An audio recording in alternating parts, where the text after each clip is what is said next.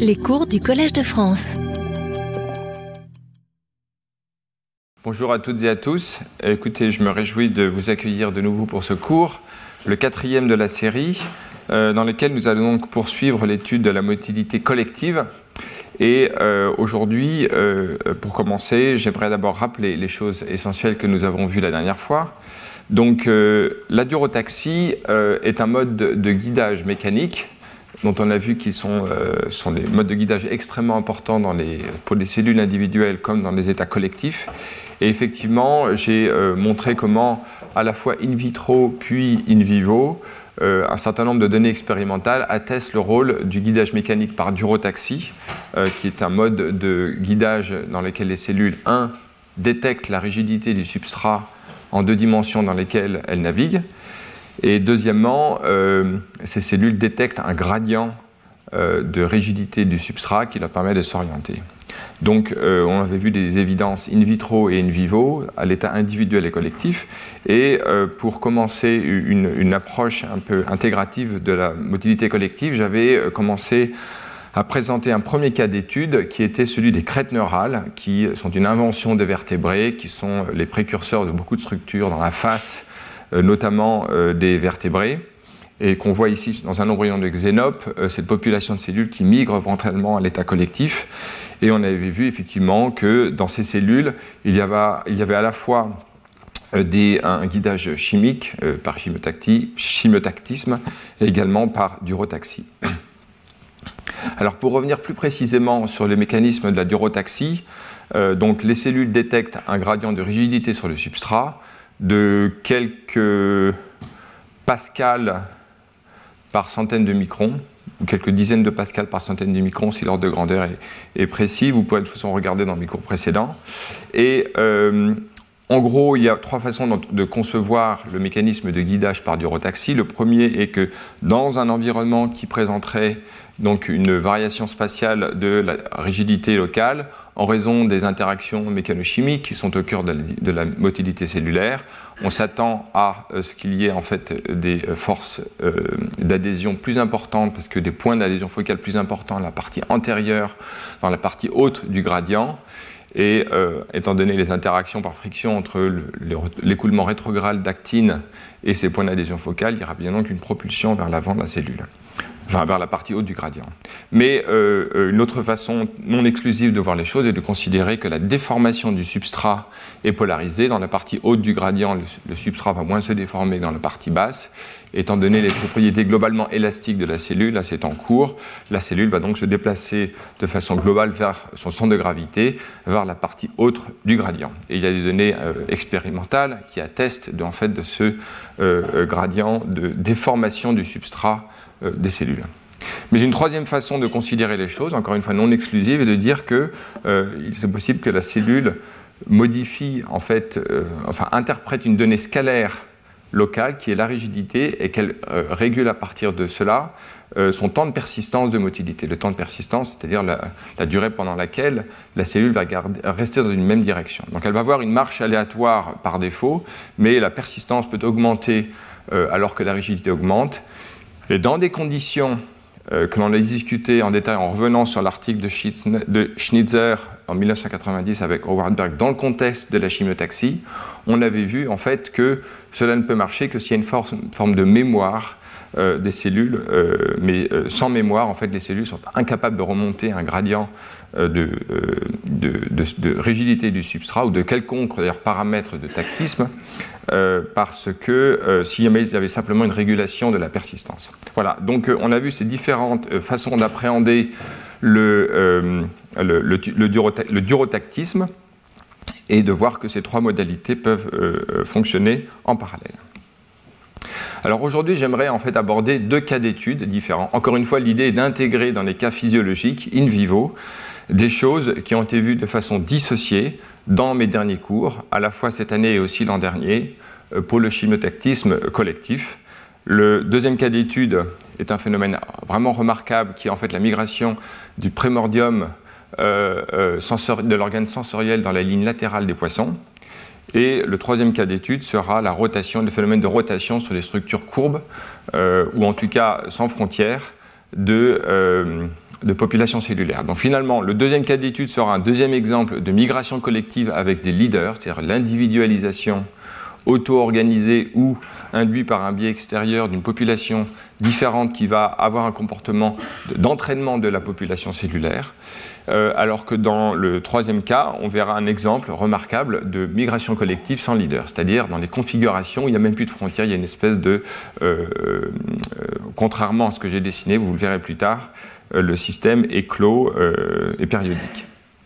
Alors, commençons donc par ce deuxième cas d'étude. Alors, ce système est magnifique. On voit ici un poisson zèbre, cet organisme modèle que vous connaissez bien, et vous voyez ici marqué, alors le travail dont je vais vous parler est essentiellement euh, le travail accompli par le, laboratoire de Darren Gilmour, qui à l'époque était à l'EMBL, et qui maintenant est à l'université de Zurich, et qui a contribué depuis son postdoc avec euh, Yannick Winslein-Vollart euh, à la fin des années 90, au début des années 2000, à caractériser en fait ce phénomène de migration des lignes latérales. Il y a un autre laboratoire qui avait aussi contribué et qui avait été à certains égards un pionnier du système, c'est le laboratoire euh, d'Alain Guizen. Alors, on voit ici donc cette structure, et vous allez le voir bientôt. Alors, on peut revoir le film. Vous voyez cette structure qui se déplace vers la partie postérieure du poisson. Elle accomplit en gros un trajet de 1800 euh, microns en 1000 minutes, donc j'ai calculé à la main quelque chose comme 1 à 2 microns par minute, ce qui est dans la fourchette basse des migrations en trois dimensions, hein, et la fourchette haute des migrations sur un substrat en deux dimensions. Ce que vous pouvez repérer, c'est que alors que cet euh, organe, ce prémordium, migre vers la partie postérieure de l'animal, il laisse derrière lui, avec un espacement assez régulier, ce qu'on appelle des neuromastes, et que vous voyez dans ce film à plus haute résolution en bas. Vous voyez donc ce prémordium se déplacer comme un tout collectivement vers la droite. On a à peu près une centaine de cellules ici, en tout cas au début. Et vous voyez progressivement derrière, il euh, dépose une structure en cyste qui, dès lors qu'elle se dissocie du primordium, devient immobile et reste figée. Donc euh, cette migration de la ligne latérale remplit la fonction principale de déposer d'une façon régulière une structure épithéliale en cyste qui va être l'organe sensoriel précurseur. En fait, dans cette euh, neuromaste, je n'en parle pas, mais je vous l'annonce, il y a en fait des organes sensoriels qui permettent au poisson de détecter les, les courants hydrodynamiques dans l'eau et qui lui permettent donc de s'orienter. Donc ça joue un rôle extrêmement important pour le poisson, pensez un peu à son oreille développée sur tout le corps. Euh, alors, euh, on ne va pas tellement parler du dépôt régulier de ces neuromastes, mais comprenons que c'est la fonction de ce déplacement postérieur, c'est de déposer au fur et à mesure ces structures. On va donc s'intéresser aux mécanismes qui président à la migration de ce groupe de peu près une centaine de cellules. On voit ici que la structure du prémordium comprend à la fois des cellules qui ont une structure plus ou moins épithéliale, alors que derrière, on a une structure plus ou moins mésenchymateuse. Nous reviendrons sur cette différenciation cellulaire. Alors, quand on regarde plus précisément l'organisation de ces cellules du prémordium, on repère très bien dans ces films à euh, acquisition euh, plus euh, régulière, à plus grande fréquence, que toutes les cellules du prémordium, pas simplement les cellules à l'extrémité antérieure, vous voyez qu'elles ont des protrusions, mais également les cellules latérales ont ces petits philipodia, des extensions. On verra même plus tard des films à l'intérieur en fait, de ce cluster euh, par des expériences mosaïques, on va marquer individuellement quelques cellules, mais dès lors, on peut voir que dans tout le pourtour, toutes les cellules semblent motiles. Donc le paradoxe est comment des cellules qui semblent avoir un comportement motile à tous les niveaux peuvent-elles globalement orienter une dynamique vers la droite? Alors, euh, ce point sera plus développé bientôt. Alors, ce qui est connu, c'est que euh, la migration de, ce prémordium se situe le long d'un rail euh, euh, d'une molécule, un rail d'expression d'un ligand bien connu par les gens qui étudient le chimiotactisme, qui s'appelle ou SDF1 ou CXL12, et je utiliserai SDF1 parce que c'est plus simple à prononcer. Donc SDF1 est exprimé le long de cette ligne latérale avant même la migration du prémordium. Ce qui était connu, c'est que SDF1 était en fait un chimioattractant très important dans de nombreux contextes biologiques, euh, aussi bien la migration des leucocytes, même de neurones, et puis, euh, notamment chez le poisson zèbre, euh, le laboratoire d'Erez avait étudié la migration des cellules germinales, des, précurseurs des cellules germinales, ou primordial germ cells, PGC, Et on voit ici la distribution très précise de ces PGC dans la partie globalement antérieure du poisson zèbre, attirée par une source de SDF1. Dans un mutant euh, pour SDF1, vous voyez que ces cellules germinales, en fait, sont dispersées comme euh, euh, dans tout l'animal. Elles ne sont plus attirées dans la partie normale. Si en revanche, on repositionne une source ectopique de SDF1 dans la partie antérieure, malgré l'absence endogène de SDF1, on réattire les cellules germinales dans cette partie-là. Donc SDF1 est donc bien un chimioattractant pour la migration de cellules. Voilà ce qui était connu avant d'étudier donc le cas particulier de la ligne latérale. On a donc un rail, mais on voit bien qu'ici, euh, de prime abord, quelque chose est problématique, c'est qu'on euh, a une migration vers la partie euh, postérieure. or, on ne voit pas ni de gradient de SDF1 ou quoi que ce soit qui réponde aux attendus d'un système de chimiotactisme. Regardons plus en détail ces cellules et on voit que dans un cluster sauvage de ce primordium, on voit ici un chymographe, et ici vous avez le film, ici vous avez l'espace, ici vous avez le temps, vous avez maintenant l'habitude de ces représentations. On voit bien que toutes les cellules au sein du primordium semblent se déplacer de façon conjointe, sans repositionnement majeur, vers la partie antérieure, c'est-à-dire euh, vers la partie postérieure de l'animal. C'est-à-dire qu'une cellule qui était antérieure reste antérieure et une cellule qui était postérieure demeure postérieure. Et n'importe quelle cellule au milieu garde globalement son voisinage. Je dis bien globalement, il y a quand même des petites fluctuations, comme on peut le voir dans ce film. Donc c'est une structure globalement cohérente. Ceci donne donc l'impression qu'il y a une espèce de polarité intrinsèque, quand bien même elle n'est pas encore visible, parce que comme je le précisais, euh, les cellules ont toutes une activité, semble-t-il, protrusive. Donc d'où vient cette polarité intrinsèque? Voilà ce que nous allons voir bientôt. Alors, dans euh, un mutant euh, euh, CXCR4, alors CXCR4, c'est le récepteur à ce ligand SDF1 dont je vous ai parlé précédemment. Donc maintenant, on va voir. Et, CXCR4 va être en fait cette molécule dont on va pas mal parler dans les diapositives suivantes. Pensez donc au récepteur à ce chimioattractant, récepteur qui est un GPCR, c'est un récepteur qui a sept domaines transmembranaires, qui est une famille extrêmement conservée, de la levure jusqu'à l'homme, une famille sans doute la plus ancienne des protéines euh, transmembranaires, qui euh, donc a ce nom. Euh, voilà. Alors, dans un mutant CXR4, on va voir dans ce film que les cellules en fait ont un mouvement beaucoup moins ordonné. C'est-à-dire que là, vous allez voir que les cellules vont changer de position. Et si vous suivez dans le chymographe, effectivement, vous avez, au lieu d'avoir une trajectoire bien rectiligne qui correspond en fait au déplacement vers la droite du prémordium. Vous avez maintenant ici des cellules qui ont des positionnements beaucoup plus fluctuants et qui montrent un certain euh, manque d'ordre dans le prémordium. Donc CXR4 ne prive pas les cellules de dynamique intrinsèque, on les voit toujours mobiles, elles ont toujours des protrusions. En revanche, on perd la cohérence euh, globale du prémordium du point de vue de la dynamique et même du point de vue de l'architecture. On voit ici une structure plus globulaire, globalement moins euh, directionnelle. Alors on peut même, euh, grâce aux, atouts du système de euh, poisson zèbre, modifier maintenant le domaine d'expression de ce ligand SDF1. Vous voyez ici un mutant dans lequel le SDF1 est simplement exprimé dans une petite bande, puis s'interrompt.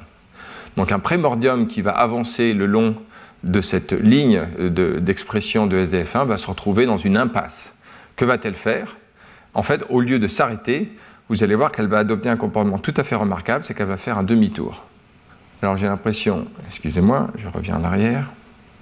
Non, en fait, vous voyez ici le demi-tour. Je pensais qu'on voyait plutôt dans le demi-tour. On voyait ici que le prémordium, comme une petite limace, a fait un demi-tour. Alors, c'est tout à fait remarquable parce qu'on aurait pu s'attendre à ce que soit le prémordium s'arrête, manquant d'instruction, il s'arrête, ou alors, s'il faisait demi-tour, qu'il le fasse en inversant sa polarité, c'est-à-dire que les cellules postérieures deviennent maintenant antérieures et que l'ensemble du prémordium fasse une marche arrière. Il n'en est rien. En fait, la structure semble garder en mémoire une polarité intrinsèque et l'utiliser pour en fait se retourner sur elle-même. Alors c'est un phénomène qui n'est pas si fréquent, euh, vu que c'est en gros 12% des cas, mais qui montre, euh, et c'est pour ça que je souligne cette expérience, et que les auteurs l'ont souligné, que le prémordium est une espèce de polarité intrinsèque qui a un certain temps de vie, une certaine mémoire. Et euh, c'est elle qui se manifeste dans ces expériences, et c'est elle qui va être importante de comprendre, vu qu'on voit bien qu'on a ici un prémordium qui a une certaine structure, euh, une mémoire de sa structure, de sa polarité, qui avance sur une ligne où on ne voit pas euh, de gradient de localisation du, du, du. Alors, cette polarité structurelle se voit aussi bien dans la partie, en partie sagittale. Maintenant, on va regarder à 90 degrés par rapport à ce que je vous ai montré jusqu'à présent, c'est-à-dire que vous regardez par la gauche ou par la droite de l'animal, on regarde de dos, et on voit donc les deux prémordiums coupés par la tranche. On voit bien donc ces, structures qui donc se déplacent vers la partie postérieure entre l'ectoderme en rouge et puis les muscles, ici, d'accord, qui avancent lentement et qui ont vers l'avant une structure globalement mésenchymateuse, et dans la partie plus postérieure du prémordium, une structure plus épithéliale. Donc cette polarité structurelle, ou polarité en termes de, motilité, se voit en termes d'organisation structurelle des cellules, avec clairement une polarité d'organisation. Un état mésenchymateux motile, un état postérieur plutôt épithélial.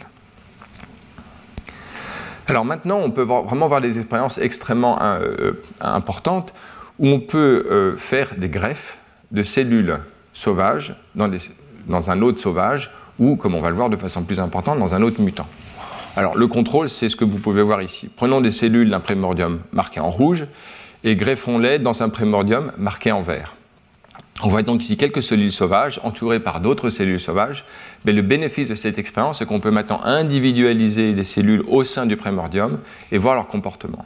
Ce que vous pouvez voir, c'est qu'au sein de ce prémordium, les cellules ont bien un comportement dynamique, elles restent dans leur position relative dans le prémordium et elles ont une dynamique qui les fait se décaler vers la droite. On voit ici que statistiquement, sur un grand nombre de telles euh, greffes, euh, les cellules du prémordium euh, peuvent être en rouge, peuvent être situées n'importe où dans le prémordium, dans la partie postérieure, médiane ou antérieure. Il n'y a pas de biais statistique dans la distribution des cellules greffées au sein du prémordium. Elles se placent euh, de façon aléatoire et donc en moyennant sur un grand nombre, on donc une distribution uniforme. Dans les cas précis représentés à gauche, on voit ici une distribution euh, un peu dispersée dans la partie postérieure, médiane et antérieure. Mais maintenant, lorsque l'on fait la même expérience en greffant des cellules mutantes dans un autre sauvage, d'accord Donc les cellules en rouge sont mutantes pour CXCR4. On voit aussi un comportement dynamique, tout à fait conforme au sauvage, avec également un comportement motile où les cellules ont des philippodia. Mais la grande différence, c'est que ces cellules ne sont jamais situées dans la partie très antérieure du prémordium, comme si elles étaient exclues de cette position. D'accord? Donc euh, voilà une expérience qui nous informe qu'entre une cellule mutante euh, pour la réception du chimiotractant et des cellules sauvages, il n'y a pas de différence du point de vue 1 de leur motilité, 2 euh, de leur capacité à avoir des philippodia, mais par contre la différence semble bien qu'elles ne sont, pas sélectionnées pour être situées dans la partie avant du prémordium. Sous-entendu, si elles l'étaient, le prémordium ne pourrait pas avancer, il y a un processus de correction qui est en par les cellules sauvages. Alors on va voir ça dans la diapositive suivante. Effectivement, maintenant, on peut euh, prendre un prémordium mutant et euh, greffer dedans des cellules sauvages marquées en rouge. Alors normalement, dans cette situation-là, on l'a vu tout à l'heure, le prémordium n'avance pas, il a une structure globulaire, il n'y a plus de polarité. Si maintenant on greffe dedans des cellules sauvages, on peut voir que ces cellules sauvages restent en gros dans la position qu'elles acquièrent au moment où la greffe se produit. Elles restent pendant tout le temps. Ici on a le temps, ici on a un chymographe. Euh, mais on peut voir qu'il y a une restauration dans un grand nombre de cas de la motilité du prémordium, pourvu que ces cellules sauvages greffées se situent dans la partie très antérieure du prémordium, comme on peut le voir ici, comme un peu des locomotives qui attirent l'ensemble de la structure. Donc, quelques cellules, euh, moins de 10, sont capables de restaurer la polarité et la motilité de l'ensemble du prémordium. Donc, on est bien ici dans un cas de figure où il semble y avoir effectivement des leaders du point de vue de la capacité à sentir la molécule de euh, chimioattractante euh, SDF. Et on peut voir ici donc maintenant la distribution statistique euh, des cellules greffées dans les cas de motilité qui se situent donc dans la partie antérieure. Et on peut voir ici dans ce film les cas d'un prémordium qui est mutant pour SDF1 et dans lequel on restaure une dynamique collective à l'ensemble des cellules pourvu que les cellules antérieures soient sauvages. Alors, non seulement il y a une motilité de la partie antérieure, mais même les parties très postérieures, qui ne sont même pas en contact avec les cellules mutantes pour SDF1, euh, les, molécules qui sont capables de, sentir le récepteur, adoptent aussi un comportement cohérent. Donc c'est en fait une espèce de restauration de l'ensemble de la polarité du prémordium qui se produit. Donc à ce stade concluant, euh, donc la ligne latérale contient un prémordium qui comprend une centaine de cellules. Euh, la directionnalité du prémordium nécessite la présence d'une ligne d'expression d'un chimiotractant qui est SDF1, mais, et c'est le point très important, la détection euh, du chimiotractant n'est requise que dans les cellules à l'avant, les cellules leaders du prémordium, euh, dans le cluster, pas dans le reste des cellules. Euh, et la directionnalité du cluster n'est pas apportée en soi par la distribution de SDF1, vu que euh, celui-ci en fait est présent à un niveau tout à fait égal le long de l'axe antéro-postérieur. Donc la, la, polarisation du mouvement sur cette ligne de SDF1 nécessite à la fois une polarisation globale du prémordium et euh, cette, euh, cette, polarisation est indépendante de SDF1. Donc il va falloir voir comment en fait le cluster, c'est la question à laquelle on va s'atteler maintenant, comment le prémordium peut-il euh, se auto-organiser une polarité structurelle sur une ligne de SDF1 qui n'a aucune polarité globale. Donc un cas d'auto-organisation à certains égards, comme on va le voir? Alors l'hypothèse formulée euh, par les auteurs, qui se situe bien avant d'ailleurs, je vous tiens à souligner, un exemple d'auto-organisation d'un ligand euh, d'un gradient de, ligand par chimiotractant. Je vous souvenez que euh, l'an dernier, j'avais parlé de cet article du laboratoire de Robert Inzoll, dans lequel, assez récent, hein, dans lequel ils avaient montré que, en raison de la capacité qu'ont certaines cellules à dégrader par endocytose par exemple, un chimioattractant, les cellules peuvent générer leur propre gradient local et ainsi euh, migrer dans un environnement où il n'y a pas de polarité du chimiotractant. On est même à saturation euh, de la liaison pour le récepteur, c'est même ce que l'on souhaite pour le système. Dans ces conditions-là, les cellules qui dégradent ou endocytent et dégradent ainsi le ligand peuvent localement faire un gradient qu'elles utilisent et reconstruisent de proche en proche. Et on avait vu les implications pour la navigation de ces cellules individuellement. Eh bien, en fait, les auteurs ont fait en fait quasiment dix ans auparavant la même hypothèse en proposant donc en 2013 l'idée que ce prémordium est capable de générer son propre gradient local de SDF1 alors qu'il est dans un environnement globalement à saturation de SDF1. Et comment va-t-il le faire? Eh bien justement en établissant une polarité structurelle et une polarité euh, de, plus que structurelle, c'est-à-dire maintenant d'activité d'endocytose du ligand SDF1. Je vous ai parlé d'un récepteur CXR4 qui détecte euh, SDF1 et permet d'adopter un comportement euh, de, leader à ces cellules. Mais regardez dans la partie postérieure, il y a un autre récepteur qui s'appelle CXCR7, d'accord, qui est présent que dans la partie postérieure du, du prémordium. Alors on verra plus tard d'où vient en fait cette polarité en termes d'expression de CXR7, mais voyez un peu les applications de cette distribution. En fait, l'hypothèse formulée par les auteurs sur la base d'autres travaux euh, faits auparavant, c'est que CXR7 peut endocyter et dégrader le ligand représenté ici en bleu, et ainsi générer un gradient local euh, qui permet de polariser l'ensemble de la structure et assurer donc sa directionnalité. Donc on va voir maintenant comment cette hypothèse a été testée et euh, euh, soutenue par les, auteurs. Donc en fait l'idée c'est que CXR7 est en fait un puits qui permet la formation d'un gradient de chimiotractant. Alors ça avait été déjà étudié d'un point de vue théorique par le laboratoire de euh, Lars Hufnagel, sont des considérations assez simples, hein, connaissant les données quantitatives du système, et un travail expérimental que je vais présenter avec un peu plus de détails. Alors, ce travail s'appuyait sur toujours un travail sur les euh, migrations des cellules euh, primordiales des cellules germinales, les PGC, dont j'ai parlé tout à l'heure. ce qui avait été démontré, c'est que ces cellules, représentées ici de façon schématique en vert, en jaune, se déplace avec la migration progressive d'une source de SDF1. Donc SDF1 est une espèce de source mobile que les cellules euh, utilisent pour se polariser. Et euh, ces cellules sont également capables de dégrader via CXR7 euh, le ligand, de sorte qu'elles produisent un, gradient qui, se, qui se maintient au fur et à mesure du déplacement de la source. Dans un mutant CXR7, en fait, il n'y a plus de dégradation du ligand. On a donc une espèce de saturation dans l'espace du ligand et donc les cellules sont perdues, elles perdent leur polarité. Donc les cellules d'ici vont, se, vont polariser une source mobile du, du, gradient, du, du chimioattractant et, maintenir une espèce de gradient qui a une longueur caractéristique compatible avec la, la taille du domaine qu'elles suivent. Euh, donc fort de ces données, les auteurs euh, de ces études dans la, euh, du laboratoire de Darren Gilmour ont étudié donc les implications chez le poisson zèbre. Alors regardez par exemple une expérience dans ce système-là que j'ai choisi parce qu'elle est assez exemplaire. C'est une expérience un petit peu compliquée, mais vous voyez ici en bleu une source de SDF1, une source ectopique. Hein. On enlève SDF1 endogène, on rapporte une source ectopique en bleu. Donc là, vous vous dites qu'il y a du SDF1, c'est une source mobile, mais enfin ici elle est statique en l'occurrence.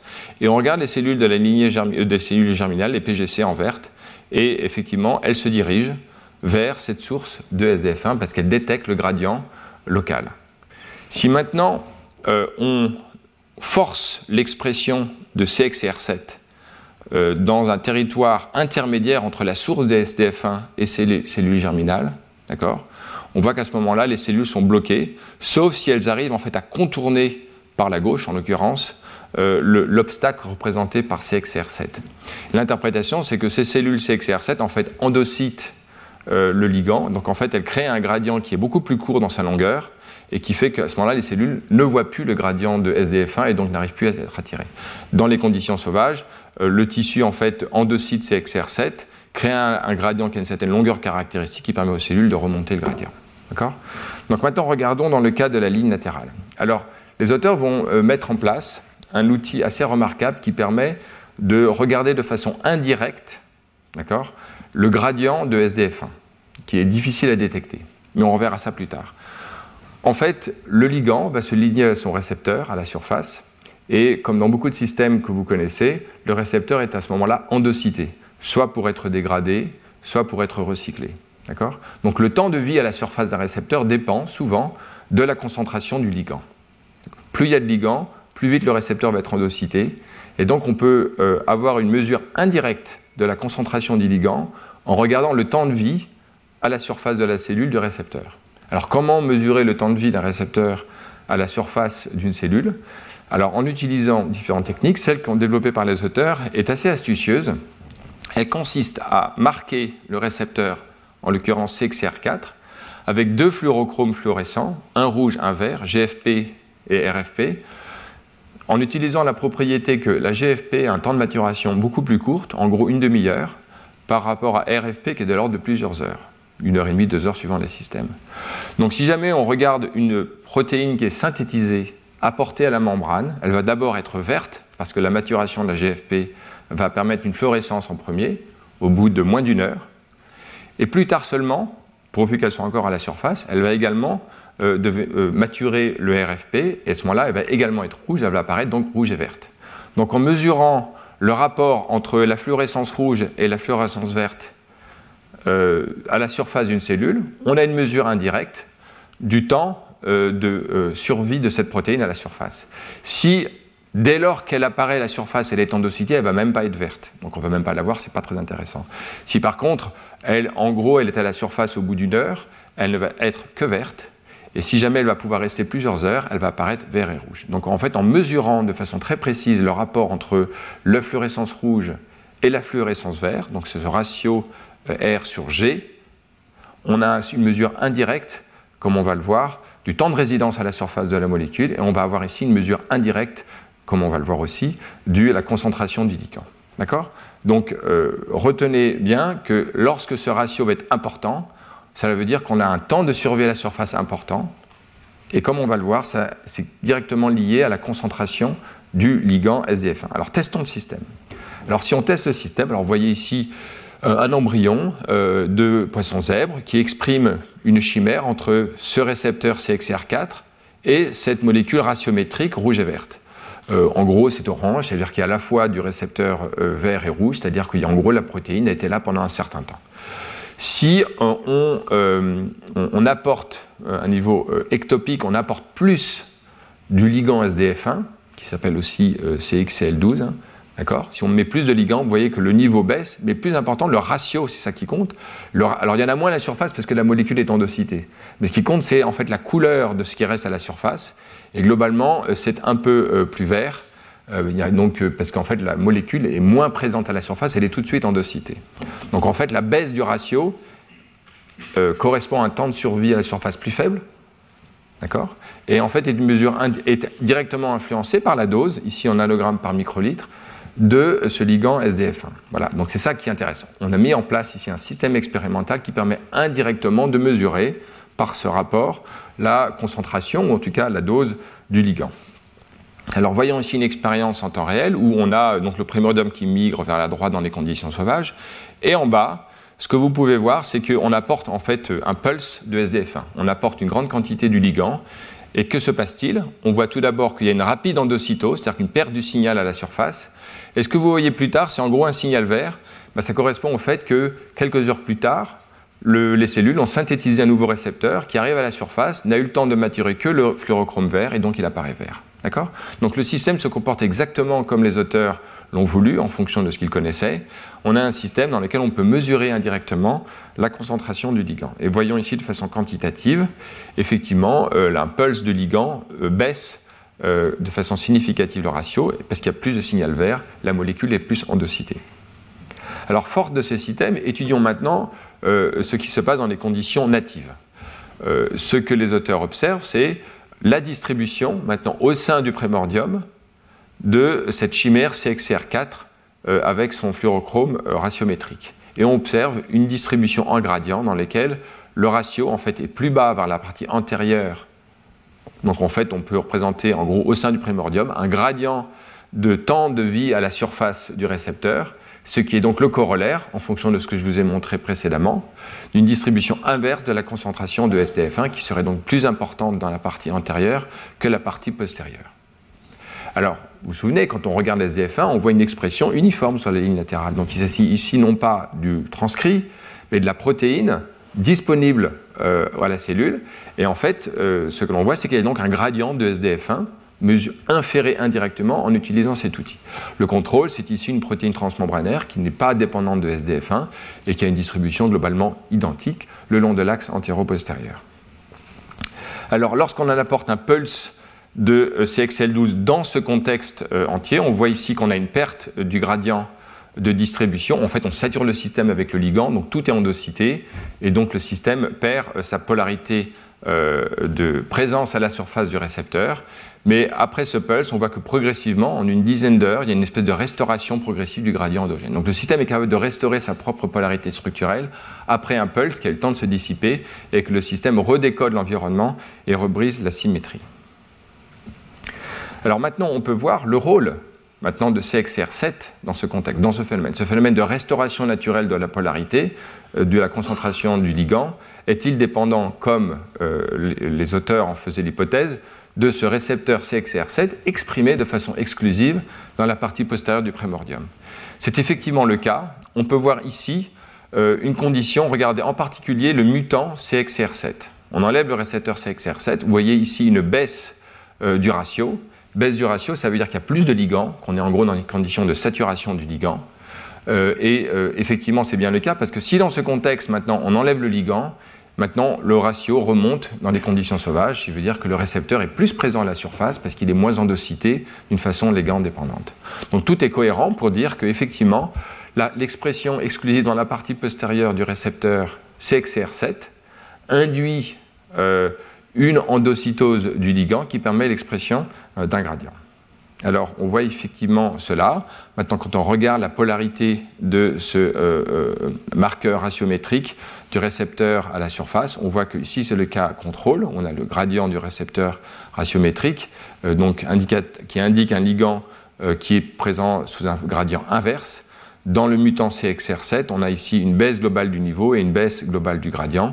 Donc de façon schématique, on a ici comme une saturation du ligand qui est présent à plus haut niveau et qui induit l'endocytose du récepteur, l'autre récepteur, hein, celui qui signalise CXR4 dans tout le système. Parce que comprenons bien que CXR4 induit le comportement motile, mais CXR7 en fait n'a pas d'autre fonction que d'endociter le ligand et de générer le gradient. En soi, il ne signalise pas. Donc une espèce de récepteur compétitif qui euh, construit un gradient de euh, ligand, mais qui n'a pas de fonction euh, de signalisation en tant que tel il y a vraiment une brisure de symétrie. Donc la question, c'est que lorsque ce gradient est généré, finalement, effectivement, la question, c'est pourquoi il est-il toujours organisé dans la bonne direction? Alors la réponse provisoire que l'on peut faire, bah, c'est parce que CXR7 est exprimé de façon très biaisée vers la partie euh, antérieure du, prémordium. Donc la question deviendra, et je m'en occuperai tout à l'heure, d'où vient cette espèce de, pré-pattern dans l'expression de CXR7 qui est en gradient la, la, de symétrie à ce stade viendrait de cette expression antérieure de CXR7.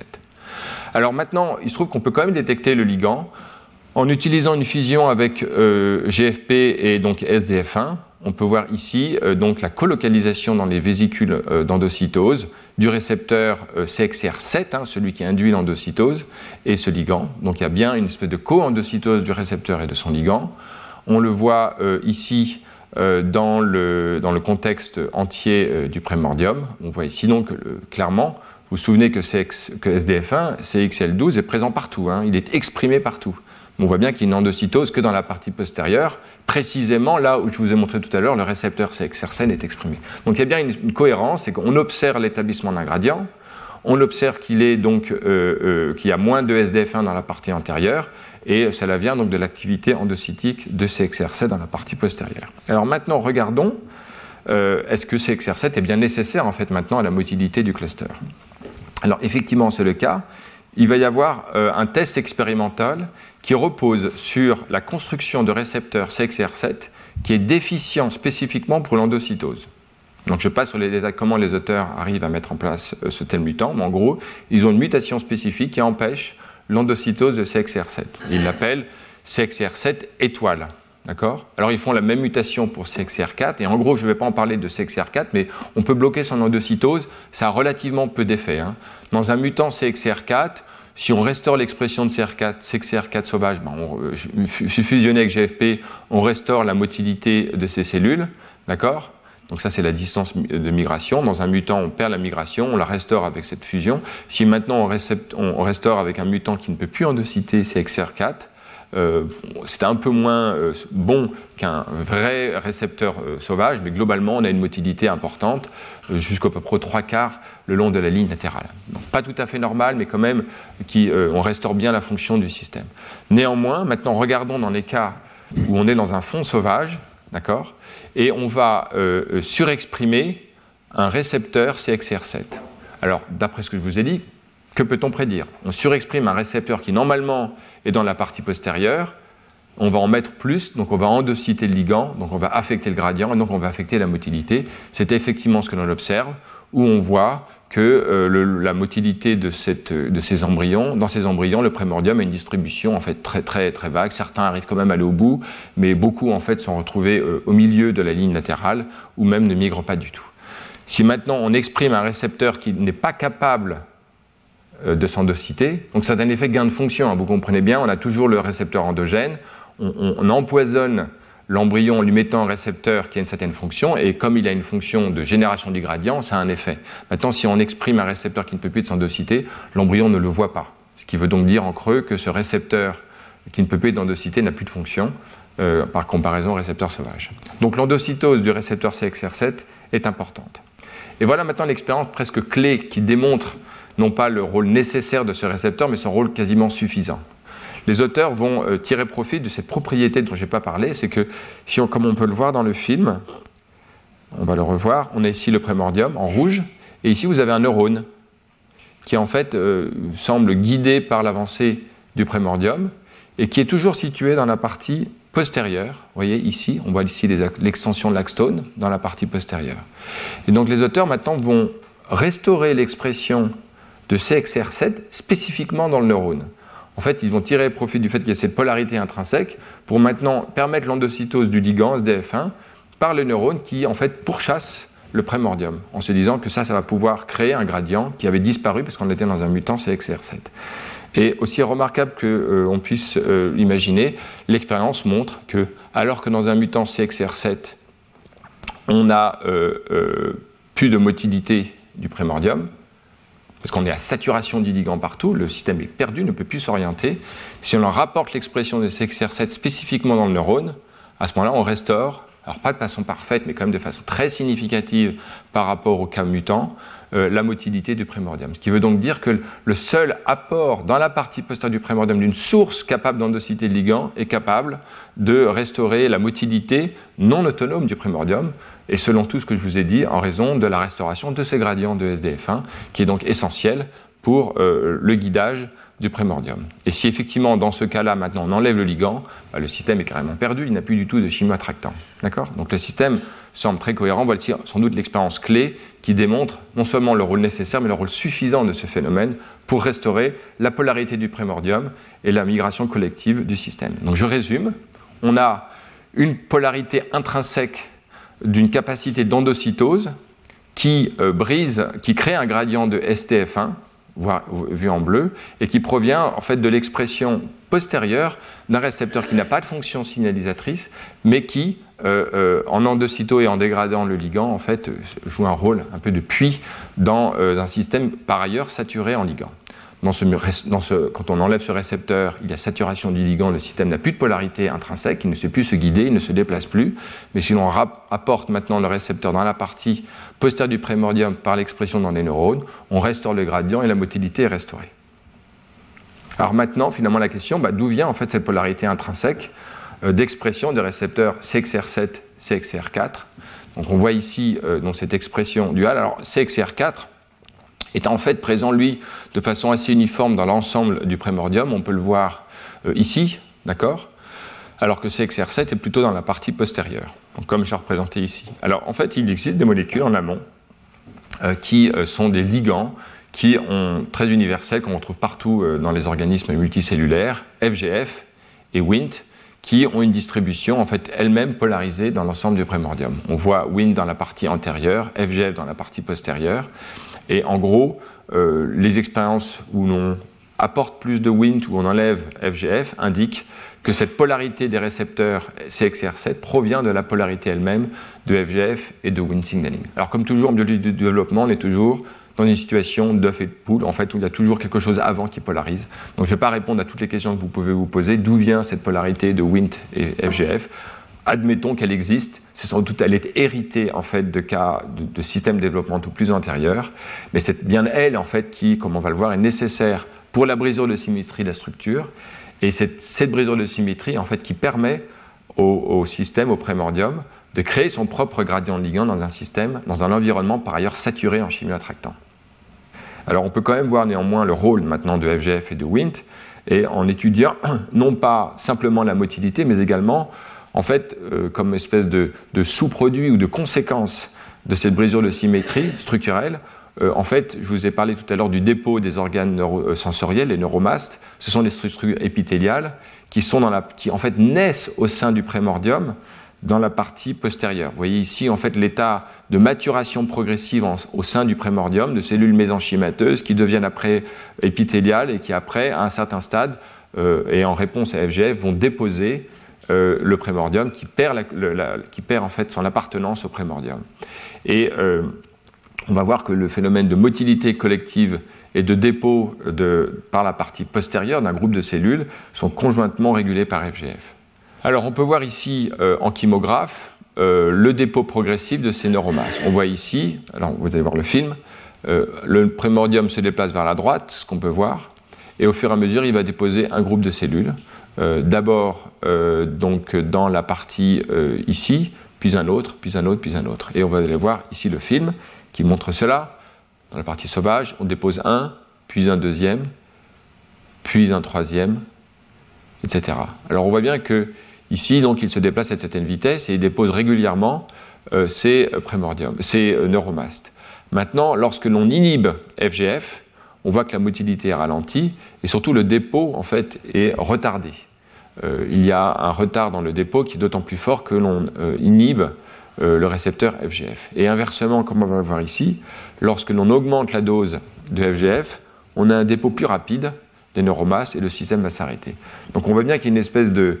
La, brisure de symétrie au sein du prémordium est à la fois nécessaire pour la motilité, mais également elle est nécessaire pour le dépôt de ces structures polarisées en arrière et lorsqu'on en arrive à un dépôt de toutes les cellules, en fait, le prémordium s'épuise de lui-même, il ne peut plus bouger parce qu'il n'y a plus de cellules à son sein. Donc les deux processus sont conjointement organisés par la dose de FGF qui brise la polarité de la structure en s'assurant que CXR7 est dans la partie postérieure pour générer le gradient de motilité, et également pour induire cette transformation cellulaire où les cellules de mésenchymateuses deviennent épithéliales puis s'individualisent. Une question peut-être? Alors je ne crois pas que les cellules, donc la question, oui. Alors je ne crois pas qu'il y ait de division cellulaire au sein de ce primordium. Il y a à peu près une centaine de cellules qui sont à, donc à volume constant.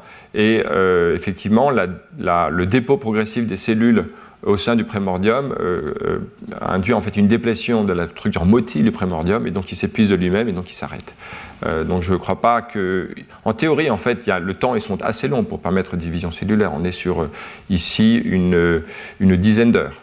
Donc il pourrait y avoir au moins un temps de division de 8 heures, permettrait de doubler le nombre de cellules, euh, mais on n'en voit pas dans les films et je, n'ai pas vu ça documenté, donc je ne crois pas qu'il y ait de croissance. En tout cas dans cette espèce. Peut-être que d'autres espèces où le processus est plus long. Euh. Alors donc on peut voir maintenant euh, finalement une caractéristique assez intéressante où cette polarité structurelle liée au dépôt de ces prémordiums, de cette neuromaste, est lié en fait à la signalisation de FGF dans la partie postérieure. On voit ici en fait un marquage d'un FGF, FGF3, et qui vous voyez semble présent dans le lumen formé par ces quelques cellules épithéliales dans la partie postérieure euh, du prémordium. Et cette signalisation au sein de ce lumen, c'est elle qui induit en fait la transformation véritablement épithéliale qui arrête les cellules et les font se détacher du reste. Je ne documente pas plus ça, c'était vraiment un exemple assez intéressant dans lequel la signalisation est induite par la géométrie de la structure. C'est le développement de cette différenciation qui permet à la signalisation FGF euh, de vraiment se développer.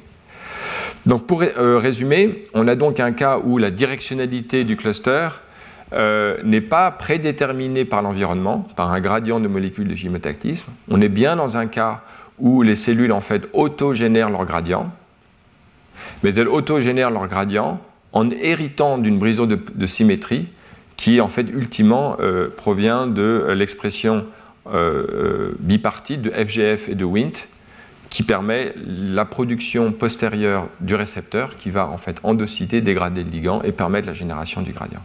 Donc on est toujours dans une situation où on a une combinaison de phénomènes auto-organisés du point de vue de la motilité, mais également de pré-patterns qui en fait brisent la symétrie de l'ensemble du système. Donc on était bien dans un cas de motilité euh, cellulaires dans lesquels il y a des leaders, mais ces leaders en fait résultent d'un processus assez complexe d'interaction entre des processus euh, hérités des processus auto-organisés. C'est un thème qu'on a eu l'occasion de voir dans de nombreux contextes dans mes cours ces dernières années. Alors maintenant, j'aimerais euh, poursuivre en, voyant un cas où finalement, maintenant, on n'a plus du tout de leader apparent, et donc qui pose des problèmes assez intéressants. Comment un système peut-il spontanément s'organiser dès lors qu'on n'a plus de leader? Alors vous vous souvenez, dans mon tout premier cours, où j'avais parlé du modèle de Turner et tout pour rendre compte d'un point de vue phénoménologique des phénomènes, de, comportement en essaim, de, nombreux animaux à différentes échelles, et même pour expliquer de façon phénoménologique la dynamique de l'actine ou de cellules, eh bien, on n'avait pas véritablement de leader. On avait des dynamiques d'interaction locale qui permettaient un comportement global à l'ensemble de ces cellules ou de ces agents dans, un groupe. Donc on va revenir un peu à ce type de comportement. Mais là, on va le voir, euh, on va voir en fait ce qui permet l'émergence d'une structure organisée. Et euh, pour cela, je vais m'inspirer ultimement de l'exemple de la rotation de la chambre ovarienne chez la drosophile. Mais avant d'en venir là, j'aimerais euh, partir de systèmes in vitro qui ont, alors historiquement, ils se sont développés après les études sur la chambre ovarienne, ils ont été même inspirés par les études sur la chambre ovarienne, mais ils ont le mérite de partir d'un système in vitro et donc de comprendre les règles fondamentales des interactions cellulaires qui permettent l'émergence de ce comportement collectif. D'accord? Donc là, j'en reviens finalement à une question qui était présentée dans mon cours d'introduction. Euh, je pense que c'est le cas le plus fascinant où en fait on essaie de comprendre ce phénomène apparemment mystérieux de dynamique collective, pas simplement locale mais globale, sans qu'il y ait d'émergence de leaders. Alors commençons donc euh, ici euh, un petit schéma qui illustre euh, de façon dynamique ce qui peut se passer en deux dimensions. On a des cellules qui vont en fait se suivre les unes les autres. Et en trois dimensions lorsqu'on a maintenant de la courbure. Alors je ne suis pas arrivé à faire tourner cette structure, mais vous pouvez l'imaginer et vous verrez tout à l'heure des films.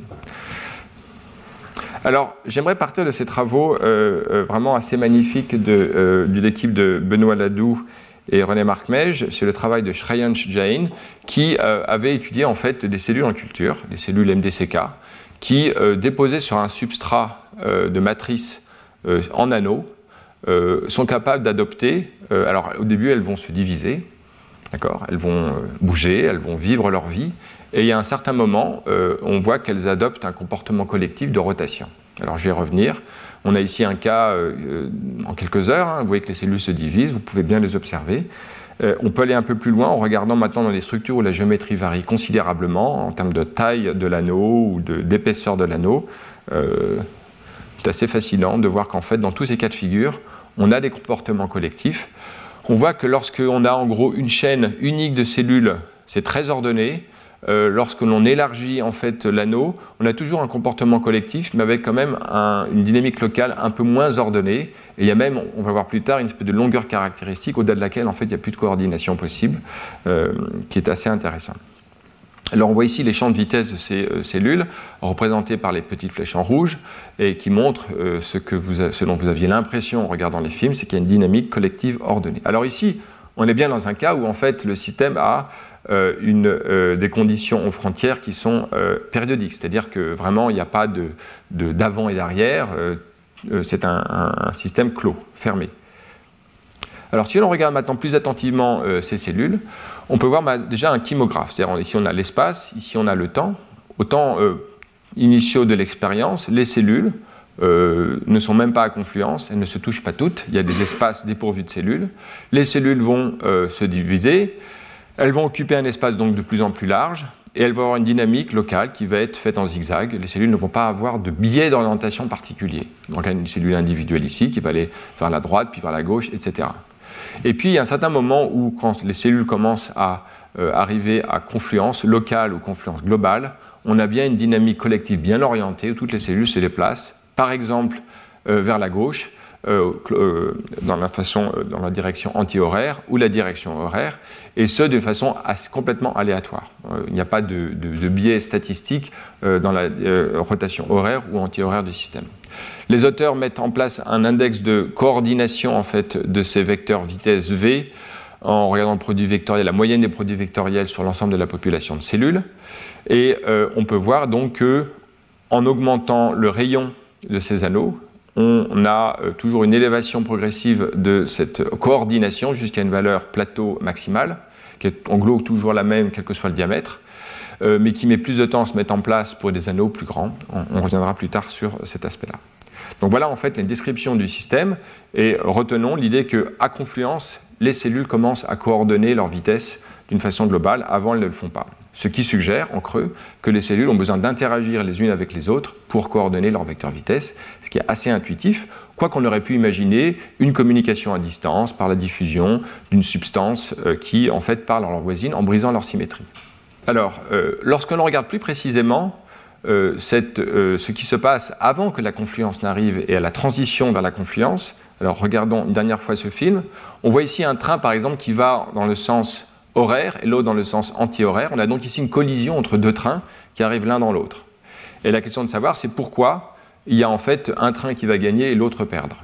En fait, de la dynamique des interactions qui est aléatoire, il y a en fait un jeu de gains et pertes où certains trains vont gagner et d'autres perdre. Il s'agit en fait de comprendre, si possible, les biais statistiques dans cette orientation. Et lorsque l'on regarde donc ces cellules, donc on a des trains en fait qui sont plus ou moins longs. Il y a des trains de quelques cellules, le train d'une seule ou deux cellules. Et en fait, cette organisation, cette collision entre trains montre euh, que déjà, après collision, donc ici on a un exemple de collision, on a des cellules, un grand train qui arrive vers la gauche, un petit train qui arrive vers la droite, et à cette collision, il y a euh, une réorganisation de la polarité de cette cellule-là. Alors on peut suivre la polarité de ces cellules parce qu'elles expriment un marqueur du front des cellules qui sont motiles, un marqueur de l'activité RAC-GTP qui donc est, comme vous le souvenez, euh, présent à la partie antérieure des cellules. Et on peut voir ici dans ce film, du reste, l'événement de cette collision, où les cellules rentrent en collision ici, et vous voyez ici une accumulation très rapide de RAC1 à la partie antérieure de cette cellule. En fait, non, la cellule inverse sa polarité. Elle allait vers la, euh, dans le sens horaire en bas, elle avait donc RAC1 vers l'avant, et suite à la collision, elle va réorganiser sa polarité. Donc c'est exactement ce qui est représenté ici. Vous avez un déplacement anti-horaire en bleu de ce train, un déplacement horaire en rouge de cet autre train, et suite à la collision, il y a une réorganisation du vecteur vitesse. Donc finalement, c'est ça qu'il s'agit de comprendre, comment les cellules peuvent coordonner leur vecteur vitesse de telle sorte euh, et euh, en amont de ça, leur vecteur de polarité, l'un étant le corollaire de l'autre. Et, euh, ce que l'on semble voir ici, c'est que les, règles de collision, la règle observée, la règle phénoménologique, c'est que les trains plus longs et qui vont plus vite ont tendance en fait à gagner le jeu des collisions. C'est eux en fait qui vont globalement garder leur polarité et réorienter la polarité des autres. Si l'on regarde un événement de collision individuelle, en voilà un. On voit ici euh, des cellules qui donc ont un angle d'incidence lors de la collision. On voit ici le marquage à plus haute résolution.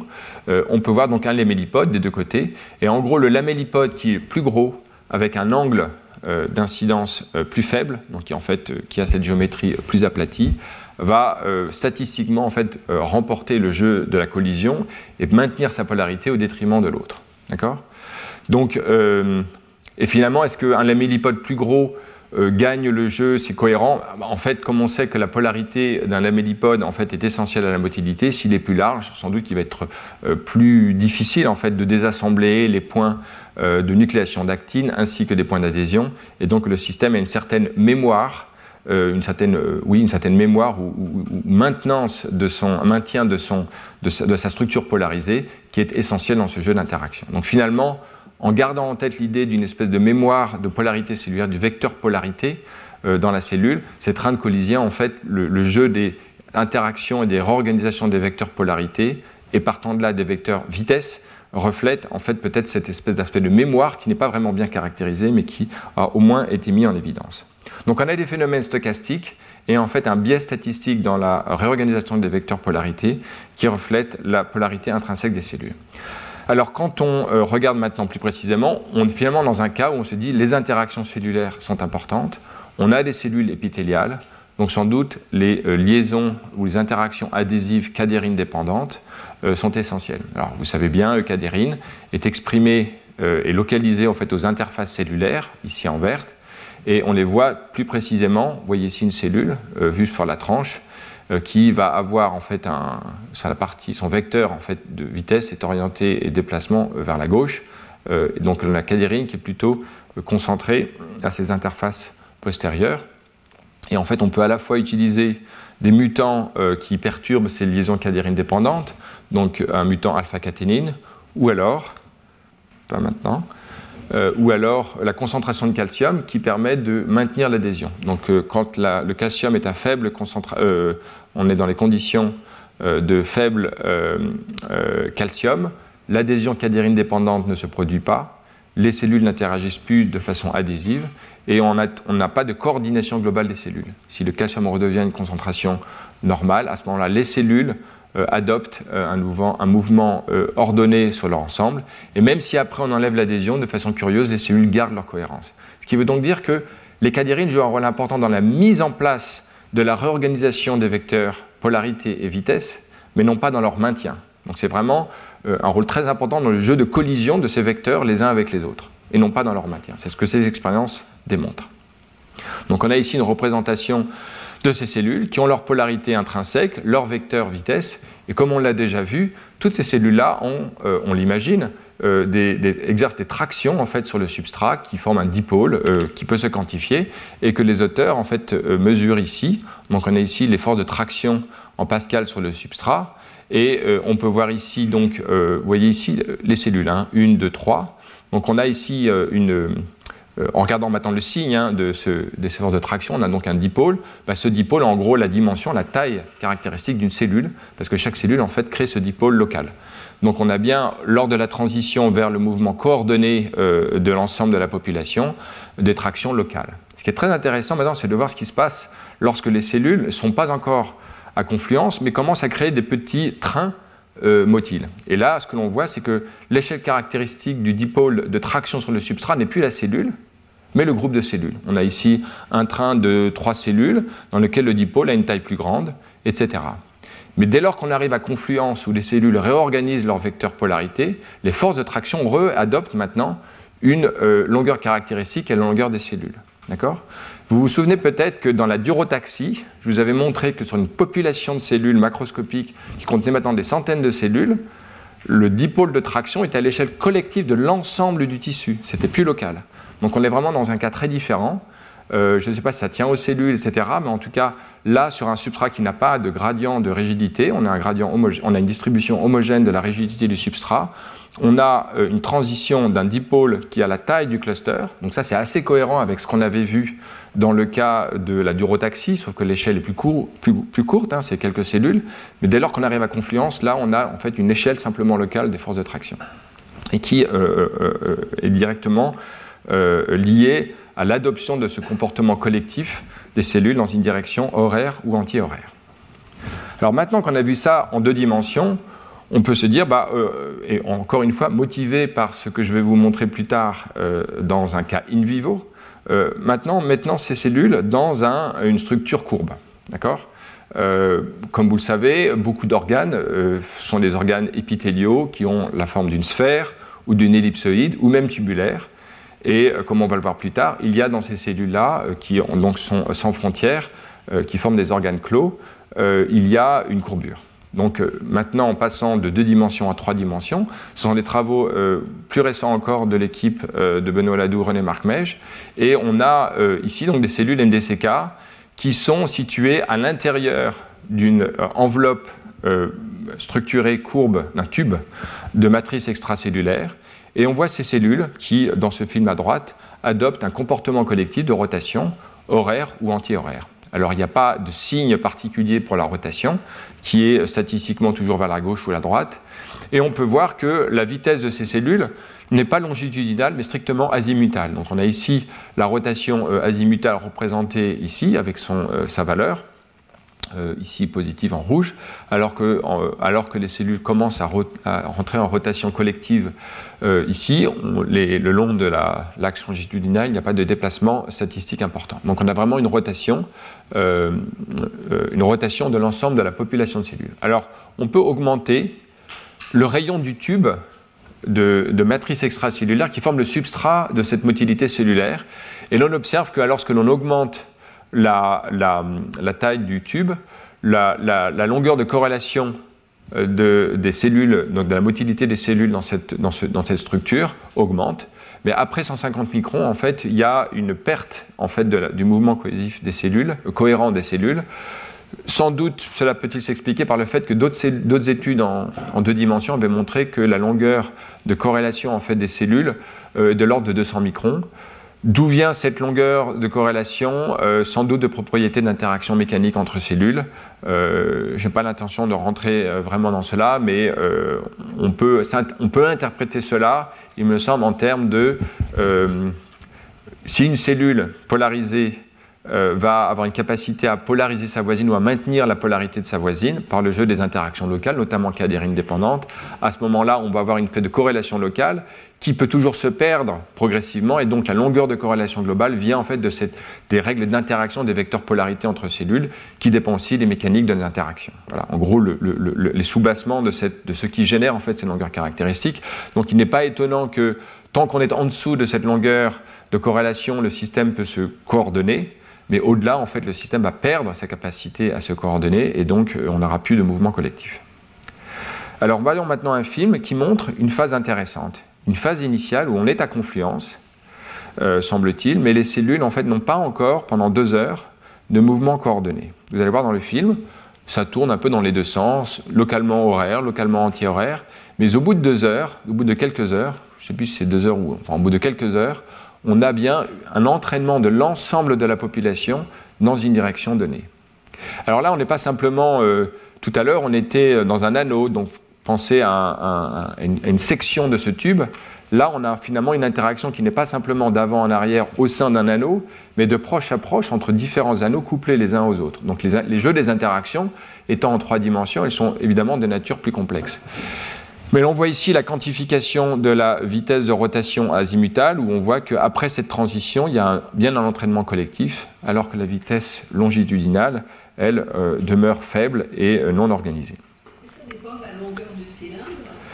Je ne crois pas avoir vu dans l'article d'études euh, où il variait la longueur du cylindre. J'imagine qu'à l'extrême, c'est-à-dire lorsque l'on fait une petite tranche, on revient sur les cas présentés auparavant, donc euh, il y aura bien un phénomène d'entraînement collectif qui viendra de la densité.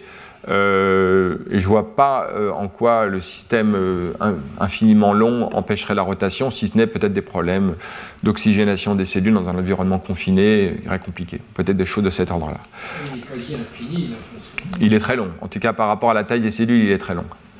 là, une autre chose qui est caractérisée par les auteurs, c'est le fait que les forces de traction, et là honnêtement je, n'ai pas vu d'explication et je n'ai pas trouvé d'explication simple à ce phénomène, les forces euh, de traction exercées par les cellules dès lors qu'il y a le phénomène d'entraînement collectif baissent euh, alors qu'auparavant elles sont plus importantes.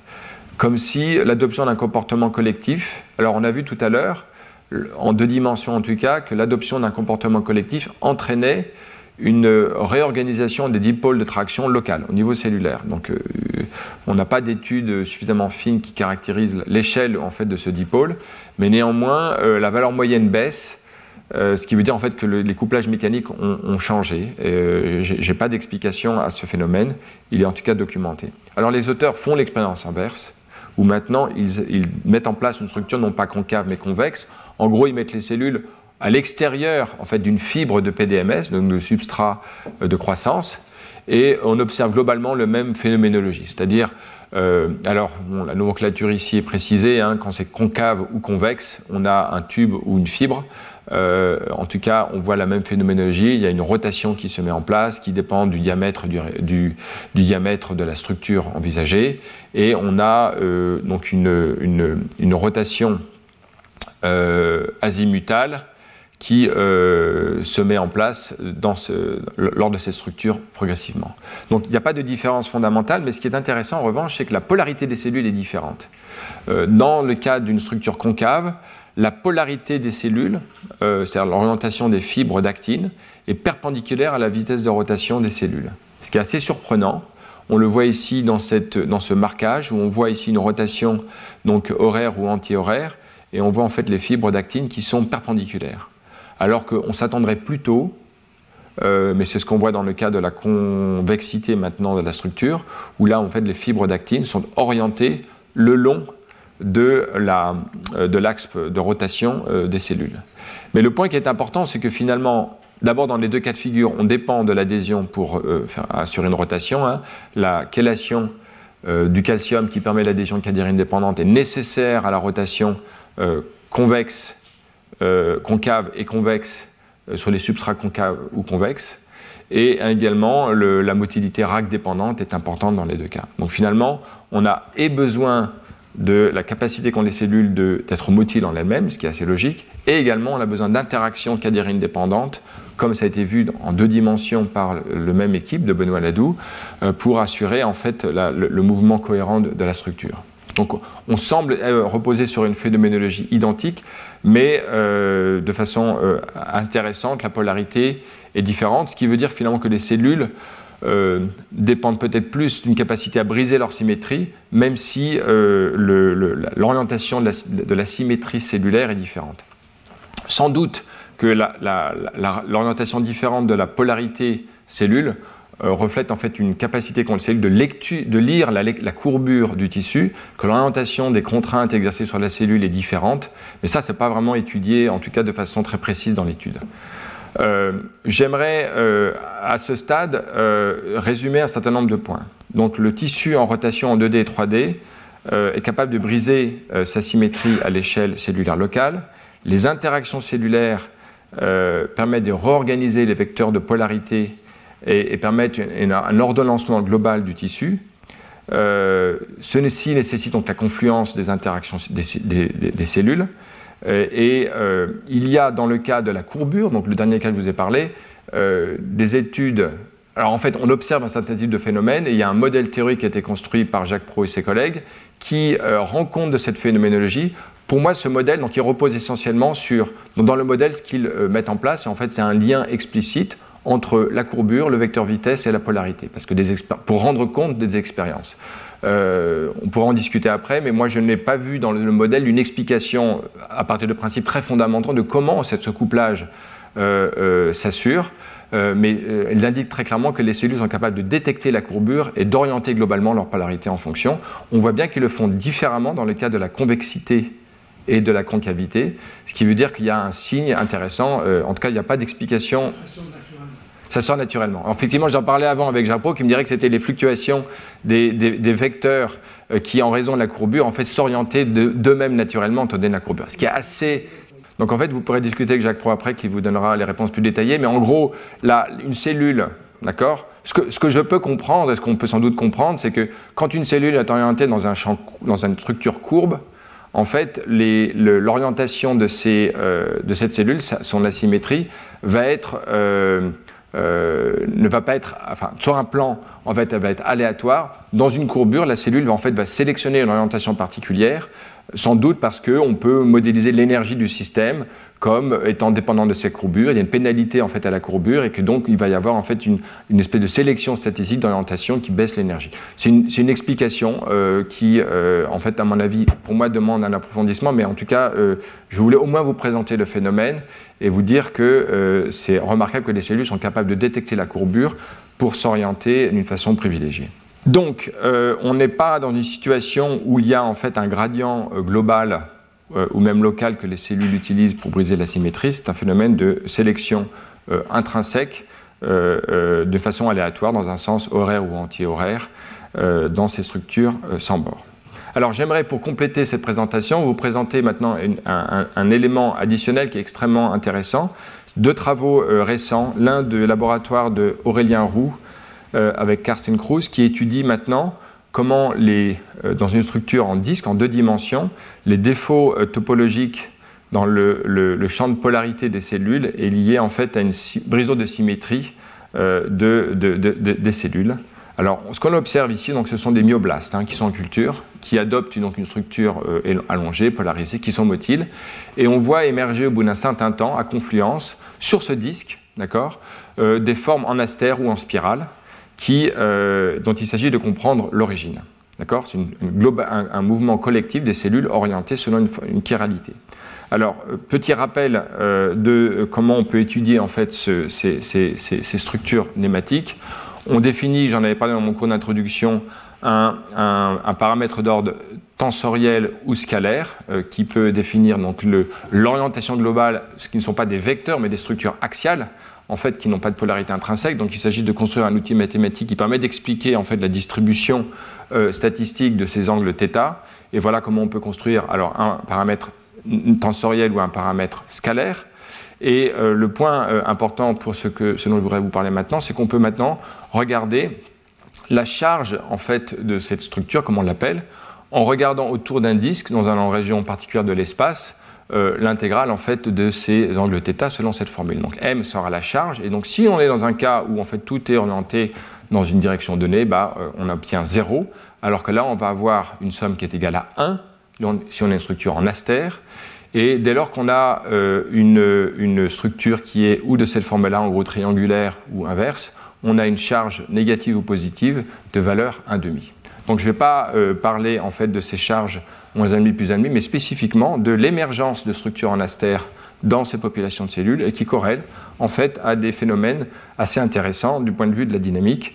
Alors ce que les auteurs observent dans cet article, auquel je vous renvoie, euh, c'est l'émergence de structures en spirale ou en astère, où euh, les mesures de traction de force montrent en fait une accumulation du stress au, point central où il y a une charge euh, entière, donc plus 1, euh, euh, de, la charge euh, topologique. Et on voit ici, en, conjointement avec l'émergence de ce défaut topologique, on a une structure en trois dimensions qui émerge, qui graduellement, d'un disque, forme un tube. Et là où il y avait un mouvement spirale qui est réminiscent de ce dont je vous ai parlé en deux dimensions par le travail de Benoît Ladoux, on voit ici maintenant l'émergence d'une rotation sur l'ensemble du tube qui correspond grosso modo à l'étude en tube dont je vous ai parlé tout à l'heure. Mais là, on transite de l'un à l'autre naturellement au niveau d'un point, d'un défaut topologique dans la charge pneumatique de ces structures. Euh, il se trouve que, et j'en parle pas, mais je vous le mentionne quand même, elle a été intervenue, je crois, dans une des conférences au Collège de France il y a ces deux dernières années.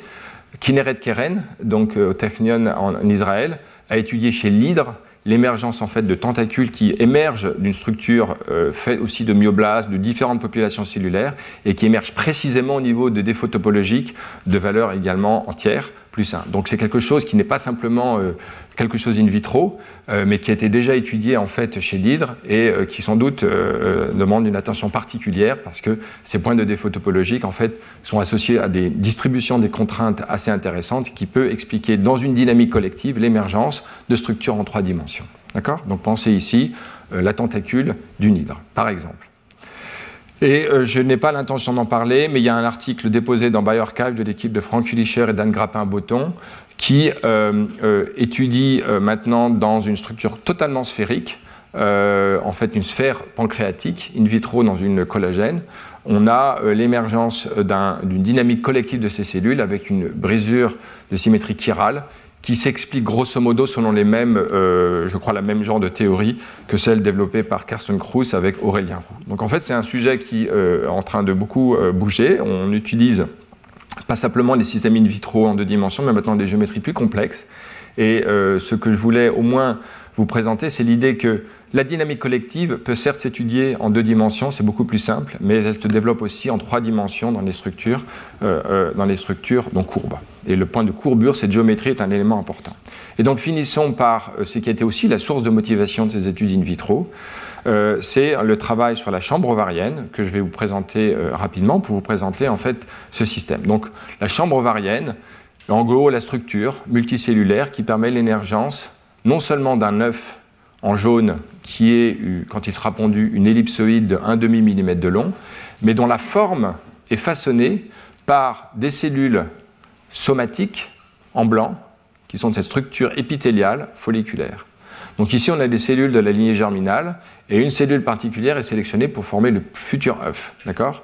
Ces cellules, euh, ici, sont des cellules diploïdes de la lignée euh, somatique, et ce sont elles qui vont adopter et ce comportement collectif, euh, cette dynamique collective, comme on va le voir, qui façonne, qui structure la forme de l'œuf. Alors si l'on regarde, alors déjà euh, pour bien s'orienter, ces cellules folliculaires ont une partie apicale à l'intérieur, en contact avec la lignée germinale, et une partie extérieure, qui est la partie basale. Cette partie basale est en interaction avec une matrice extracellulaire en vert, qui, comme on va le voir, contient du collagène. Donc on est dans un cas analogue à ce que l'équipe de Benoît Ladoux avait montré avec une structure concave dans laquelle on a euh, donc la matrice à l'extérieur et les cellules orientées à l'intérieur.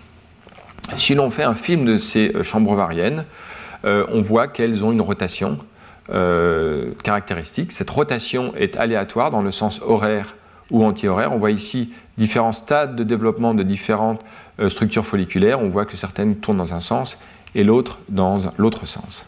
Alors l'élongation de cet œuf se produit conjointement avec sa rotation. On voit ici en gros une structure circulaire, sphérique, et ici une structure de plus en plus ellipsoïdale.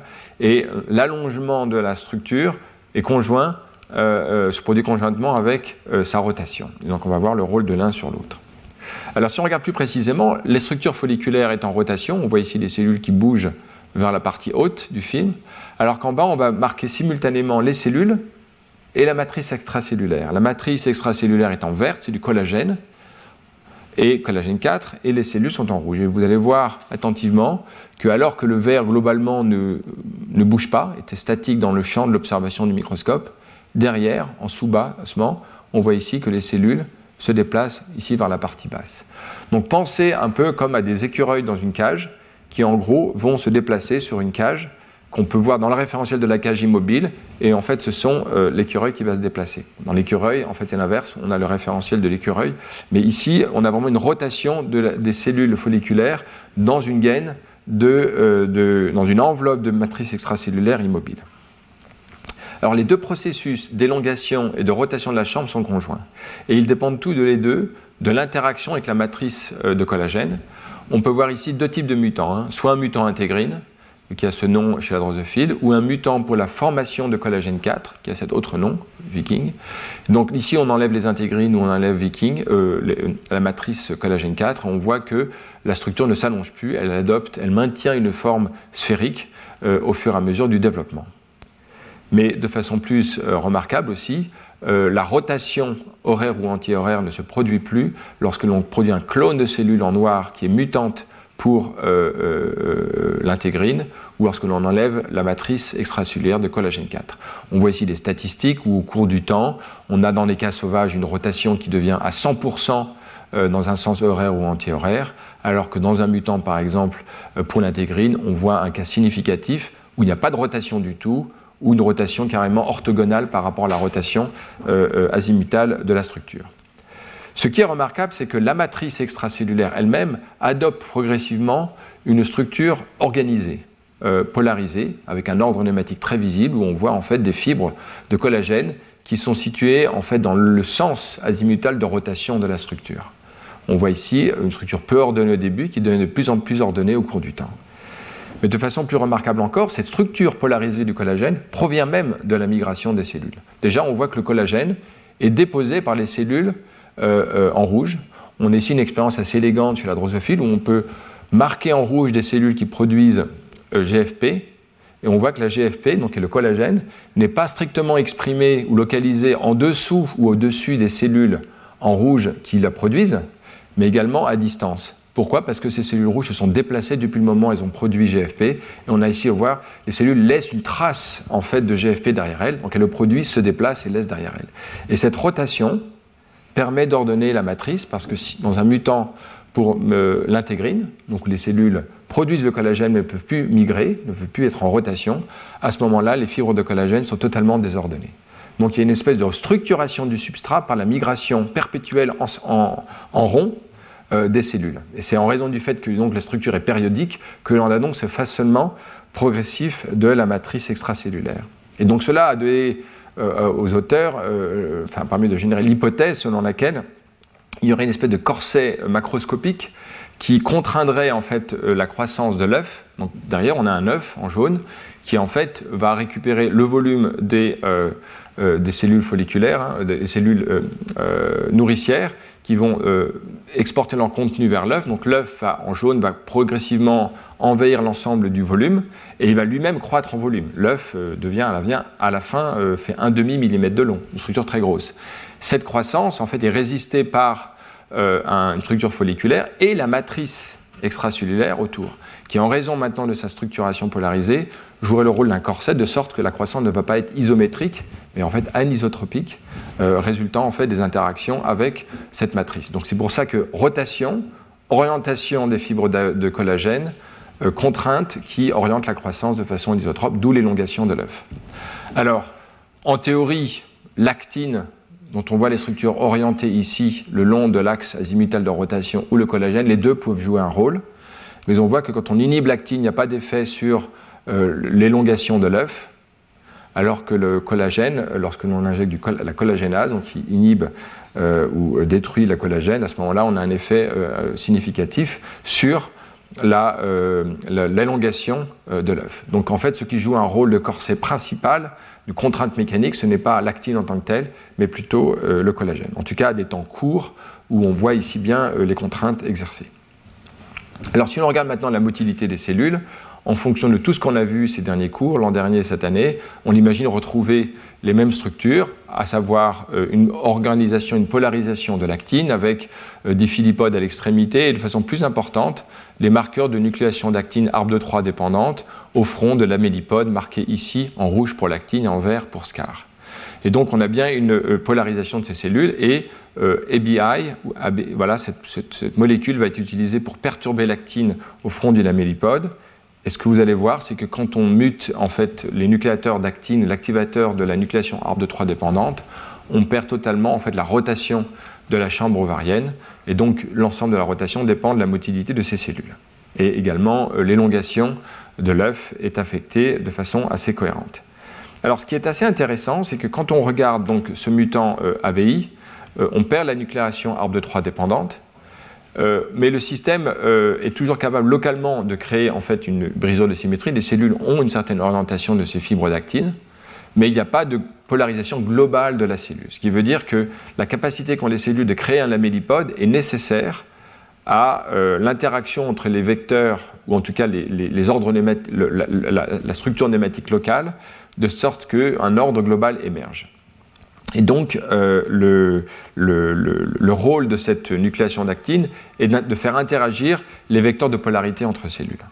Alors, effectivement, lorsque l'on mute euh, ces composants de la nucléation d'actine, alors qu'au tout début, on hérite d'une certaine de prépolarité des, cellules, euh, qu'on verra plus tard, au cours du temps, en fait, il y a une, perte de la cohérence euh, de, la polarité des cellules qui, devient, qui crée finalement un territoire totalement désordonné où il n'y a plus de motilité collective, plus de polarisation des fibres de collagène et donc plus de, même de motilité cellulaire.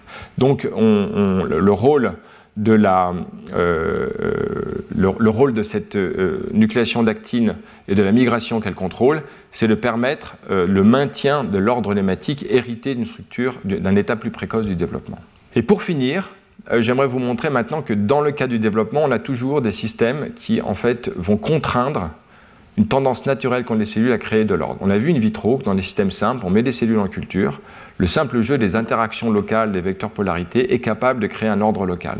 Et souvent dans les structures in vivo, il est possible que le système développe euh, des méthodes de régulation qui en fait euh, rendent ce mécanisme plus robuste, plus, euh, plus solide. Et pour cela, il peut y avoir des jeux d'interaction cellulaire locale qui renforcent le couplage et permettent d'avoir un ordre nématique beaucoup plus, beaucoup plus grand. Alors, il s'agit ici, je vais vous montrer les données qui montrent comment, finalement, il y a une espèce d'orientation des vecteurs de polarité par le jeu d'interaction très local entre les cellules. Et en gros, cela repose sur euh, deux molécules. Une molécule d'adhésion qui s'appelle FAT2, une grosse molécule d'adhésion gigantesque, et une autre protéine, euh, LAR, euh, qui sont toutes deux localisées d'une façon polarisée dans les cellules. Alors elles semblent être localisées, colocalisées les unes par rapport aux autres, mais si on regarde euh, et on voit effectivement qu'elles sont euh, distribuées. Euh, alors, à ce stade-là, on ne peut pas savoir si elles sont localisées à l'avant, à l'arrière de la cellule. Voilà. Ce qu'on sait simplement, c'est qu'il y a de l'actine en protrusion à l'avant, et à l'arrière, ce que l'on voit ici, c'est l'actine de la cellule postérieure. D'accord? Alors, ces deux molécules sont essentielles pour la migration, la rotation de la chambre ovarienne. Et voici des expériences qui montrent de façon très précise que l'art est localisé spécifiquement à l'avant de la cellule. Pour cela, on peut faire des expériences dites mosaïques, où l'on va marquer génétiquement des cellules qui vont être sauvages en bleu ou des cellules qui vont être mutantes pour l'art. Et lorsque l'on regarde euh, ces cellules mutantes pour l'art, le signal que l'on obtient ici vient de la cellule sauvage postérieure. Cette cellule n'exprime pas l'art et on voit le marquage. Inversement, cette cellule mutante ne va pas avoir de l'art dans la partie antérieure, ce qui veut donc dire que, de façon autonome, l'art est polarisé vers l'avant de la cellule on a exactement le phénomène inverse pour FAT2, que l'on va ici euh, surexprimer dans ces cellules marquées en bleu. D'accord? Et, euh, non, pardon, ces cellules ne sont pas marquées, ce sont les autres qui, sont, qui surexpriment euh, GFP. Et on voit très précisément que cette cellule qui surexprime GFP, donc FAT2, va l'avoir dans sa partie postérieure. D'accord? Mais pas dans la partie, mais pas dans la partie antérieure. Ce qui veut donc dire que FAT2 est localisé dans la partie postérieure de la cellule, l'art à la partie antérieure. Donc, à vue de nez, on avait l'impression que les cellules, les protéines étaient présentes aux deux bords. En fait, non. Il y a une polarité de ces marqueurs, d'accord, qui est conjointe avec la polarité d'actine. Mais de façon plus importante, maintenant, on peut enlever la fonction et voir l'impact que ça a sur les autres cellules. Et en particulier, les expériences montrent que l'art que l'art est requis de façon autonome dans la cellule qu'il exprime pour se polariser elle-même. Si on, enlève, donc on regarde ici l'actine, on va enlever l'AR2, euh, dans euh, euh, ces cellules-là, et on voit que la partie antérieure de ces cellules perd l'actine. On est dans un territoire, ici représenté de façon schématique, ou alors qu'on a des protrusions à l'interface avec les cellules sauvages, parce que ce sont les cellules sauvages qui ont l'art qui se polarise. Ici, ces cellules perdent leur polarité, en tout cas de protrusion. Euh, en revanche, euh, FAT2 a un rôle non autonome. Euh, on peut le voir ici avec des cellules qui sont mutantes ici pour FAT2. Les cellules sauvages juste à l'arrière n'ont plus de protrusion. Donc là, on est dans un cas d'interaction de cellule à cellule où des cellules qui expriment FAT2 interagissent avec leurs cellules postérieures pour les polariser. Encore une fois, ici, on a des cellules sauvages, des cellules mutantes qui n'ont pas FAT2 alors certes, elles ont des problèmes, mais le point important, c'est que les cellules sauvages derrière se rendent compte qu'il y a une cellule, euh, elles sont modifiées, elles n'ont plus de protrusion. Donc elles répondent à un signal d'interaction à l'interface vers l'arrière. Donc on a bien un jeu d'interaction réciproque à travers l'interface où l'art de façon autonome produit la protrusion et FAT2 en fait induit dans la partie postérieure la protrusion. En l'absence de FAT2, il n'y a pas cette communication, il n'y a pas de protrusion postérieure. Donc on a bien un jeu d'interaction entre les deux. Les jeux d'interaction ne sont pas parfaitement compris. Est-ce qu'il y a une réciprocité euh, totale ou non Ce n'est pas clair. Mais l'autre point que l'on peut voir, c'est que si on a une cellule qui est mutant euh, pour l'art, euh, par exemple ici, la cellule antérieure ne va plus rétracter son arrière. Elle va avoir une partie qui va s'étendre, sans doute toujours adhésive au substrat, comme on peut le voir ici. Donc on a vraiment des interactions réciproques qui sont nécessaires en fait au maintien de la polarité de la cellule et à sa propre dynamique. Donc ceci montre que même si, comme on l'a vu in vitro, les interactions locales, la mécanique et les couplages avec la polarité permettent euh, de, briser la symétrie, de coordonner les vecteurs de polarité et les vecteurs vitesse et de permettre l'émergence d'un ordre global qui permet la rotation ou euh, l'écoulement orienté d'un tissu, on voit que in vivo euh, peut s'y adjoindre un mécanisme de couplage qui renforce la, la robustesse de ces interactions et permet de briser la polarité d'une façon plus efficace. Voilà. Et donc, euh, les états très très précoces, où on a une rotation, une réseau de symétrie, euh, n'a pas été bien euh, caractérisée, si ce n'est qu'elle dépend d'une orientation des microtubules qui dépend de FAT. Peut-être que la réponse à ce type de brisure de symétrie est à voir en lien avec l'article de Frank Ulischer et Anne Grappin-Breton qui étudie justement cette brisure de symétrie chirale dans les sphères. Euh, ça n'a pas du tout été étudié euh, à ce stade, euh, en tout cas publié ou déposé sur bioarchive dans la chambre ovarienne. Donc finalement, on voit ici, pour conclure, un système in vivo dans lequel il y a un contexte développemental où cette rotation permet de, créer une structuration de la matrice extracellulaire qui après joue un rôle de contrainte qui vont permettre l'allongement du tissu. D'accord? Donc la, rotation collective du, tissu permet de créer une structure macromoléculaire euh, qui exerce ses propres contraintes mécaniques. les mécanismes sont assez euh, semblables à ce qu'on a vu in vitro, euh, à savoir qu'il n'y a pas de leader, qu'il y a des interactions locales qui permettent de briser la symétrie, et un ordre global qui vient euh, de, euh, qui n'est pas encore vraiment bien compris dans ce cas-là, mais qui nécessite en fait une interaction, euh, ces molécules d'adhésion, notamment FAT2, qui jouent sur l'orientation initiale de la polarité des cellules, en particulier des microtubules. Donc, pour conclure l'ensemble de ces case studies, comme je les ai présentés, on a une, une, capacité qu'ont les cellules de briser leur symétrie, euh, euh, cela repose sur des interactions locales et des interactions aussi à, grande euh, échelle. Il y a des phénomènes de courbure en fait qui peuvent aussi jouer un rôle très important dans l'orientation des vecteurs vitesse et des polarités pour permettre l'émergence de cet ordre.